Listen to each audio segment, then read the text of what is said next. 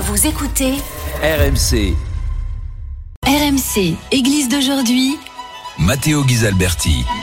Bonsoir, bonne nuit, bienvenue dans l'Église d'aujourd'hui, l'émission religieuse du samedi soir de R M C, qui, une émission qui est proposée par le diocèse de Monaco.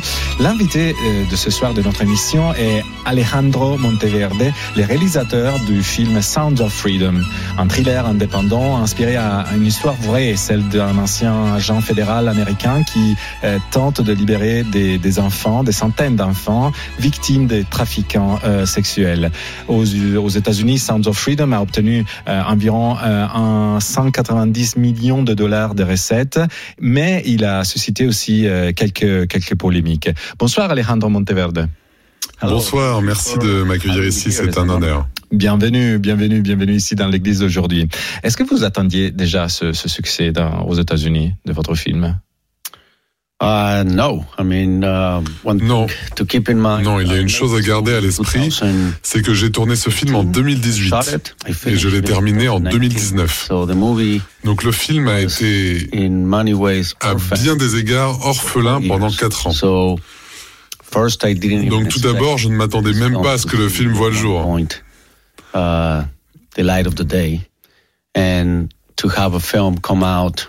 Et avoir un film qui sort en été, le quatre juillet, qui est le jour de la déclaration d'indépendance aux États-Unis, contre tous ces grands films de franchise, euh, quelle attente pouvions-nous avoir ? Les, les, gens nous, les gens nous ont pris pour des fous, moi compris.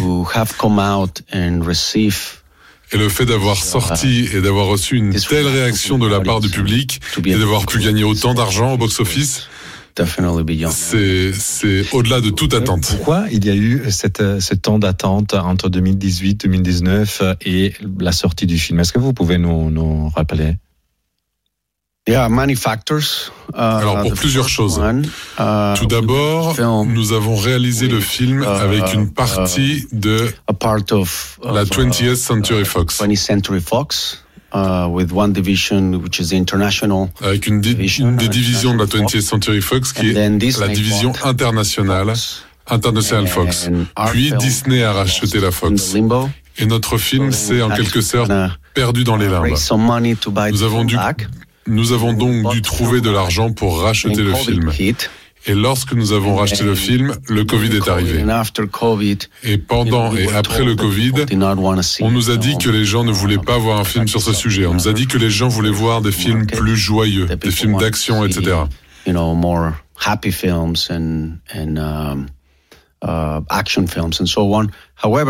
En tout cas, j'étais frustré. En tout cas, j'étais frustré parce que les gens ont commencé à, à mettre une étiquette sur le film sans l'avoir vu. Je leur ai dit qu'il s'agissait d'un film d'inspiration, un film qui explore et qui traite un sujet sombre. Mais ce n'est pas un film triste. C'est un sujet difficile. Cependant, je voyais le public réagir. Il sortait de la projection du film en réfléchissant sur ce thème. Le public était inspiré et voulait débattre autour du sujet. La, la présentation du film, le lancement du film, euh, surtout, est-ce que vous vous attendiez d'être, d'être associé, par exemple, à la mouvance de QAnon, euh, ou, ou c'est tout simplement, de votre point d'observation, de la jalousie, finalement ? Non, je veux dire, j'étais, j'étais très déconcerté, j'étais vraiment très surpris parce que je connais personne qui soit en fait favorable à la pratique criminelle du trafic d'enfants. C'est, c'est un peu étonnant que sur un sujet si, si grave, si triste comme le trafic des, d'enfants qui sont, qui font l'objet d'abus sexuels, bah, on, on puisse broder une, une polémique de ce type. Yeah, and I, I thought this was going to be a film that was going to be. Oui, je pensais que ce film allait rassembler les gens. Parce que quand nous avons cherché des investisseurs, des gens pour financer le film, nous avons rassemblé, nous avons rassemblé des investisseurs de différents horizons, de différentes opinions politiques, de différents pays. Les premiers signes laissaient penser que les gens allaient adhérer au projet parce qu'ils sensibilisaient à ces thématiques. Il les révélait au monde grâce au pouvoir du cinéma. Puis lorsque le film est sorti, la première semaine, il a très bien marché. Et tout à coup, on a commencé à nous coller des étiquettes et à nous attaquer. Et pour moi, l'une des pires choses que nous puissions faire entre humains, entre nous, c'est de nous coller des étiquettes les uns aux autres. C'est très dangereux. De plus, lorsqu'elles sont fausses, c'est très dangereux. Et encore plus quand elles sont fausses. C'est là que, le chose, c'est là que les choses deviennent vraiment dangereuses. Et dans notre film, dans notre cas, la plupart étaient fausses. Par exemple, la première étiquette était « Ah, ce film a été financé par des groupes conspirationnistes, et cetera » Et je me suis dit que si vous regardiez le film, vous verriez les investisseurs. Et ce ne sont pas des investisseurs normaux. Ce ne sont pas des investisseurs normaux. Ce sont... Il s'agit en fait de noms de familles très connus. Deuxièmement, j'ai écrit ce scénario, ou pour mieux dire, nous avons écrit ce scénario, moi et mon co-scénariste. Nous avons commencé en deux mille seize, et en deux mille seize, aucun de ces groupes, aucun de ces groupes conspirationnistes n'existait. En tout cas, pas à ma connaissance. Si les journalistes avaient fait leur travail un peu mieux, on, on ne nous aurait pas collé ces étiquettes. Mais ces étiquettes ont continué à évoluer. Chaque semaine, il y en avait une nouvelle. À un moment, ma première réaction était de prendre mes distances. Mais il s'est passé quelque chose d'incroyable que j'appelle un miracle. Le public a réagi et a commencé à défendre le film contre ces attaques. Et comment défendre un film ? En disant aux autres d'aller le voir. Parce que ces étiquettes, parce que ces étiquettes ne sont pas vraies, elles sont fausses. Ces attaques sont fausses. Et c'était magnifique. Un signe de... peut-être d'une certaine fatigue de la part du public d'être considéré comme euh, capable de, de comprendre son, seulement certains types de films. Ah, can you repeat the question Est-ce in que English? Vous pensez que c'est une euh, c'est une façon pour euh, de la part du public de dire bah euh, on a on en a on est fatigué d'être considéré yes. comme si, si on ne pouvait pas comprendre tous tous les films. Yes, and that's that's really. Uh, uh, I was very excited about that. Oui, j'étais très enthousiaste euh, parce que ce film, en plus d'être un phénomène, a révélé qu'il y avait une soif pour d'autres types de films. Other kinds of films. And also the separation. Et il y a eu une distinction entre le public et beaucoup de critiques. Si vous regardez sur le site Rotten Tomatoes qui compare les avis entre les, le public et les critiques, vous voyez l'écart entre l'approbation du public, qui a été un moment de cent pour cent, et celui des critiques.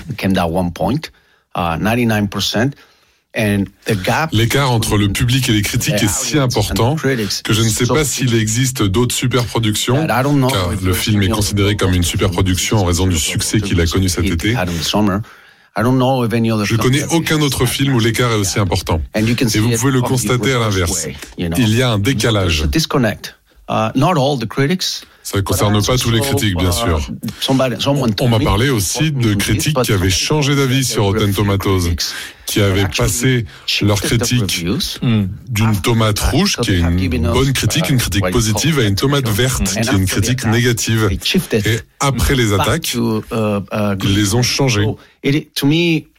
Pour moi, ça révèle quelque chose de vraiment très dangereux. C'est ce que j'appelle une opinion collective. C'est dangereux parce que ce que j'aime, c'est l'opinion individuelle. Si quelqu'un n'aime pas mon film, c'est bien, elle a le droit de ne pas aimer mon film. Mais si elle ne l'aime pas, parce que son voisin ne l'a pas aimé, ou si elle va voir le film avec un préjugé parce qu'elle a cru les étiquettes, je pense que ce n'est pas juste. À un moment, j'ai cru que le film était fichu parce que nous n'étions plus attaqués par des personnes lambda, mais par de grandes entreprises, par de grands réseaux d'influence qui ont collé des étiquettes sur le film. Et je me suis dit que c'était fichu. Mais à ma grande surprise, le public, sur les réseaux sociaux, a défendu le film. Et puis la vérité est apparue. Et la vérité, c'est que des millions et des millions de personnes, je pense que près de vingt millions de personnes, ont vu le film aux États-Unis. On ne peut pas rentrer ça dans une case. Ça va au-delà du spectre politique. Et puis, il y a eu des sondages qui montraient que dans le public, il y avait toutes sortes de personnes, des sympathisants de tous bords politiques, beaucoup d'immigrants, beaucoup d'hispaniques. Et en fin de compte, les faits ont permis de montrer que toutes ces étiquettes étaient fausses. Ce qui m'intéresse le plus, c'est cette question. Pourquoi de nombreux pays s'intéressent tant à ce qui se passe dans la vie et dans les groupes politiques américains, à ce qui se passe aux États-Unis d'Amérique? Et, et votre réponse, ouais, et, et quelle est votre réponse sur ce pourquoi? Je suis juste curieux. Chaque pays a ses propres problèmes et ses propres défis. Et je ne m'attendais pas à cela. Je me suis dit, regardez, ce sont des étiquettes américaines fabriquées en Amérique. Ce sont des luttes politiques américaines. Ces politiciens ou ces groupes de conspirationnistes, entre guillemets, n'existent pas dans d'autres pays. En Amérique latine, ces étiquettes n'ont pas accompagné le film parce qu'ils vivent dans des pays vulnérables. Ils étaient plus concentrés sur leurs problèmes et sur ce qui se passait dans leur pays. Lorsque je suis arrivé dans certains pays, je n'aime pas généraliser, mais lorsque je suis arrivé en Europe, j'ai trouvé beaucoup d'étiquettes qui étaient des étiquettes américaines. Et j'ai essayé d'encourager beaucoup de journalistes. Pourquoi ne parlez-vous pas de ce qui se passe dans votre pays? Quels sont les chiffres? Quelles sont les statistiques sur les abus d'enfants? Est-ce que, est-ce que nous savons combien d'enfants sont abusés chaque année en France? Savons-nous combien d'enfants sont maltraités chaque année en Europe? Nous connaissons ces chiffres. Are being abused in Europe a year. Parce qu'en fait, we know those numbers. Le, le but aussi de votre film, c'est de dénoncer cette, euh, ces abus. Euh, ce, ce pratique qui, qui en fait beaucoup de victimes. Euh, il y a eu des victimes, on, on, on, peut, on doit aussi le rappeler, dans l'Église catholique, parce que quelqu'un, euh, des prêtres et des hommes d'Église et des femmes d'Église ont, ont abusé d'eux. Mais euh, le film sert aussi à, à tirer une sonnette d'alerte. Yeah, I mean, this is, oui, this is definitely... il y avait une motivation innocente lorsque j'ai écrit, lorsque nous avons écrit ce film. C'était très simple. Faisons un film qui engage un débat sur un sujet qui est très dur à aborder, un sujet que nous voulons éviter.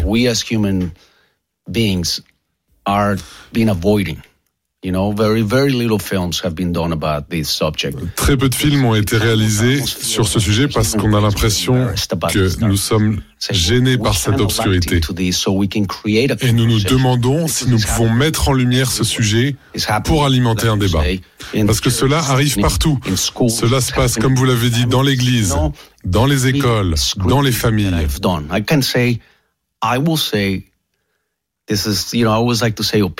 J'aime mettre côte à côte les opinions et les faits.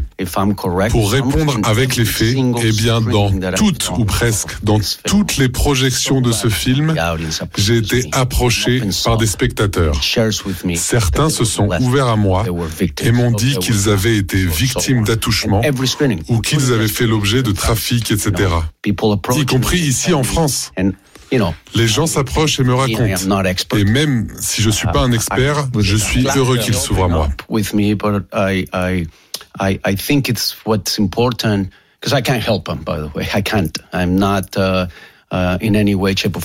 Mais je pense que ce qui est important, parce que moi je ne peux pas les aider d'ailleurs, mais ce que j'apprécie, c'est qu'ils aient commencé à s'ouvrir.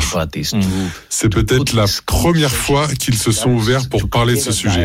Ce débat vise à créer un dialogue, un dialogue social, et c'est devenu un dialogue international et qui a créé une communauté mondiale en discutant de ce problème. Euh, le protagoniste de, de ce film est, a un visage très connu. Euh, on parle de Jim Caviezel, qui a interprété le Jésus dans, dans La Passion du Christ de, de euh, Mel Gibson.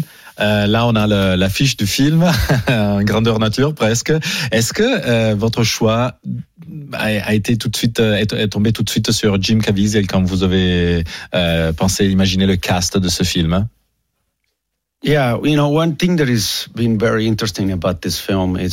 chose d'incroyable pour ce film, c'est que je ne l'ai pas choisi. Même s'il s'agit de mon bébé, c'est littéralement ce qui s'est passé. C'est le film qui m'a choisi.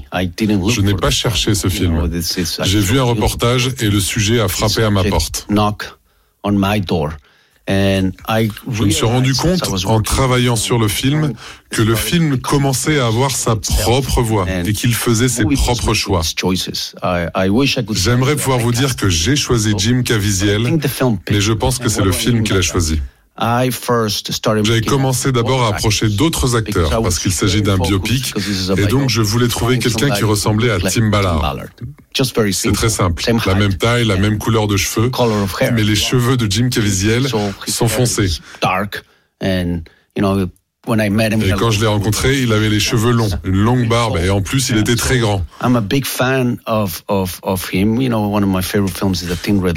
mes films préférés est La Ligne Rouge. Je l'aime vraiment beaucoup. Jim a fait un, Jim a fait un travail incroyable. Mais il n'était pas mon premier choix, simplement parce qu'il ne ressemblait pas à Tim Ballard. Cependant, lorsque je l'ai rencontré, j'ai rapidement réalisé à quel point ce thème lui était familier. Il s'agissait d'un film très personnel pour lui, car il avait lui-même adopté trois enfants en Chine. On a commencé à parler de l'histoire, il était très ému. Et j'ai tout de suite su que j'allais travailler avec un acteur qui avait une vraie conviction et un vrai engagement dans ce domaine. Uh, you can, I value that tremendously. So my first question to him. Ma première question a été de savoir si je pouvais teindre ses cheveux en blond, et on l'a fait le lendemain. Et lorsqu'on avait teint ses cheveux en blond et rasé sa barbe, ses yeux sont devenus littéralement plus brillants à cause du reflet de ses cheveux blonds. Tim Ballard était là. Et quand je l'ai regardé, c'était vraiment bien. C'était parfait. It was really good. Malheureusement, le temps à notre disposition n'est pas infini, mais j'ai une dernière question. Qu'est-ce que vous attendez de, de, de la France, du public français? Je suis un romantique. J'ai, j'ai des espoirs et j'espère que le public fera la même chose que le public américain. Qu'il n'écoute pas les préjugés, qu'il vienne donner sa chance au film, qu'il vienne le voir par lui-même pour se forger son opinion personnelle et qu'il écoute les autres, et qu'il écoute les autres spectateurs du monde. En tout, près de trente millions de personnes ont vu le film aujourd'hui dans le monde entier et les spectateurs adorent ce film. Ce n'est pas un film qui va vous assommer. C'est une odyssée cinématographique qui aborde un sujet sombre et il est empreint d'espoir. C'est un film qui va vous faire réfléchir et vous inspirer pour faire partie de ce mouvement, de ce débat, de cette conversation. J'invite tout le monde à venir le voir. J'ai vu les réactions lors de la présentation ici. J'ai vu les réactions lors de l'avant-première ici. C'était incroyable. Et j'espère que le public français donnera vraiment sa chance à ce film. Et ils verront aussi euh, cette euh, affiche dans les cinémas de France des Navarre euh, euh, cette semaine, parce que le film va sortir le, le quinze novembre dans les cinémas français. Je vous remercie, Alejandro Monteverde, d'être venu ici sur, euh, dans le plateau de euh, l'Église d'aujourd'hui. Je donne rendez-vous à samedi prochain à nos auditeurs, mais euh, je rappelle aussi que vous pouvez retrouver cette émission sur le site et sur l'application de R M C. Et moi, je vous souhaite une bonne nuit avec euh, la programmation nocturne de R M C. Ciao. Merci beaucoup.